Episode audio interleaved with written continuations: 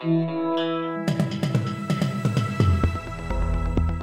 listening to the Betoota Advocates Weekly News Wrap on Desert Rock FM 96.5. Welcome back to the weekly Betoota Advocate Bulletin. You're joined by the usual suspects in the shape of myself, Clancy Overell, editor of the Betoota Advocate, Errol Parker, editor at large. Hello, Errol. How are you? Good, Clancy. How you been, mate? I'm not doing too bad. I'm I'm uh, I'm enjoying the winter chill, but it's about to get a whole lot fucking colder out here. How are you, Wendell Hussey, the newsreader, the Diamantina Shire's favourite newsreader, and traffic report expert?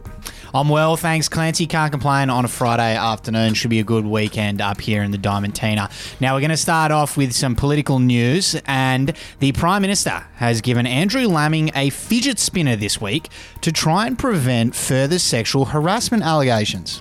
Yes, Andrew Laming, the disgraced federal politician from Brisbane, caused a few eyebrows to be raised this week after he tried to blame his unsavoury behaviour on his ADHD. The Prime Minister has refused to sack the weirdo MP, but has announced a new strategy to try and manage him.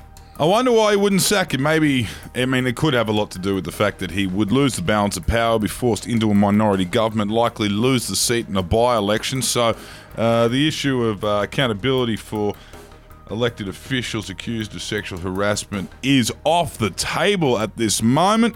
That aside, Morrison's now given Laming a couple of shiny new fidget spinners to try and stop him from upskirting waitresses until the next election. Well, don't you think it's a bit funny how, you know, as soon as he started doing his own research into this AstraZeneca vaccine, all of these allegations. What else out. is in the news today, Wendell? Well, we've got another story from our national leader. Scott Morrison has been forced to break the news to Jenny that unfortunately the overgrown lawn at Kirribilli House is a state issue. This is classic from the bloke in chief. As the debate recharges over who should be doing what in regards to quarantining returning Australians, the Prime Minister has, as he's done in the past, sought to keep reminding voters about exactly what is and isn't his job and what he can hand over to the states, which is just about everything he faces criticism for. Now, he's also made a point of pushing the responsibility of mowing the lawns at his taxpayer funded residence onto the states as well. Yeah, and Bronte Scotty said after Jenny had been nagging him about the lawns getting away on him, he was forced to remind her that keeping the grass down is actually the responsibility of the states. And his hands are tied on this one, even if there is a mower sitting in the garage ready to go. Well, I'll tell you what, they must have uh, turned on that 5G at Kirribilli if that grass is growing that quick. Particularly at this time of the year. Uh, mate, I'm, I'm telling you. Okay, one of the more uh, overreaching conspiracies you've come up with lately, Errol. Uh, 5G is now responsible for grass growing faster. Could be something in it. Now, over in the United States of America, gun enthusiasts are outraged as Joe Biden has placed restrictions on surface to air missiles. Yes, under these revolutionary, constitution tampering new rules, those with a history of psychiatric episodes who are currently incarcerated or who have previously been incarcerated for violent firearms offences or who are under the age of 10 will no longer meet the criteria required to own a maximum of three surface to air missiles, also known as SAMs, at any given time. This is Howardism all over again. We spoke to Gus Bronco. He is the outrage coordinator for the NRA, and he said it might seem like a small step, but it has huge ramifications for the right to bear arms. He said, when our forefathers wrote the Second Amendment in 1791 about, quote, the right to bear arms, it was clear they were thinking of the Raytheon FIM 92C Stinger with its 3 kilo annular blast fragmentation warhead traveling at 750 meters per second towards a mounted cavalry unit or a three mast wooden warship. Anyway, this is a disgusting attack on everyday citizens of the great nation of the United States of America.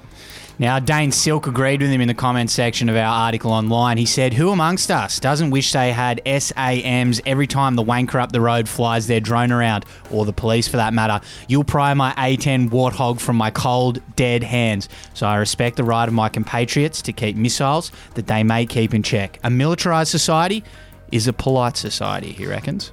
Well, mate, I'll tell you what, if, if Howard didn't take away my SKS, I would have really put it to good use with this vaccine rollout. I mean, you just see what they're doing to children and our old people and our vulnerable. They're just taking them and they're just injecting News from. Betoota and rural nightclub patrons have respectfully waited until Khe Sanh finishes before punching on. yeah, a bit softer uh, in this story. I guess we should go back to entertaining the sheep. Yes, it's great to see some more common decency in the world, isn't it? You know, I think it's great. Certainly is, Errol. This heartwarming display of community took place down in our Roma Hills nightlife precinct over the weekend when all the sourced up locals patiently held their balled up fists until the last plane out of Sydney was really gone. One of the patrons down there, Bodine, he said to us, It's just out of respect for the venue, for Barnsey, for us as people. Dead set though. Look at that cunt staring at my missus over there. Well said, Bodine. Now we're going to wrap up with some sports news. And George Christensen has quit politics for heavyweight boxing. He's called out Paul Gallen for a thriller in Manila rematch. Huge news for the member from Manila who has revealed that he's going to give up trying to win votes by posting conspiracy content on social media in an attempt to go viral. This husky northern lifelong bachelor who spent his entire political career lobbying for the sugarcane and coal industries says politics is broken. You can't achieve anything anymore. And he wants out. Well, mate, George is married now, and you should know that considering he's the godfather to your third oldest daughter. But we'll move on. And he wants to start the next chapter in uh, with a heavyweight bout against the G Train, something he hopes will live up to Muhammad Ali and Joe Frazier going toe to toe a few decades before him in the Filipino capital. Gallen is yet to respond, however, to uh, the formal call out, but fellow commentators on Channel 9 frequently reference if there's money, he's probably keen to do the dance. Let's get it on. I'm sure George will have some good connections to sort out ring girls for that bout. Well, hopefully, Gallen coward punches him like he's well known for doing to innocent Queenslanders who were looking in the other direction and therefore banning closed punches in State of Origin forever. It will never be forgotten. Never be forgotten. Eight in a row, we won't forget that either. And that is all we have got time for. We hope you enjoyed our coverage of all the big regional stories. Look forward to having your company again next time. Goodbye. Hooroo.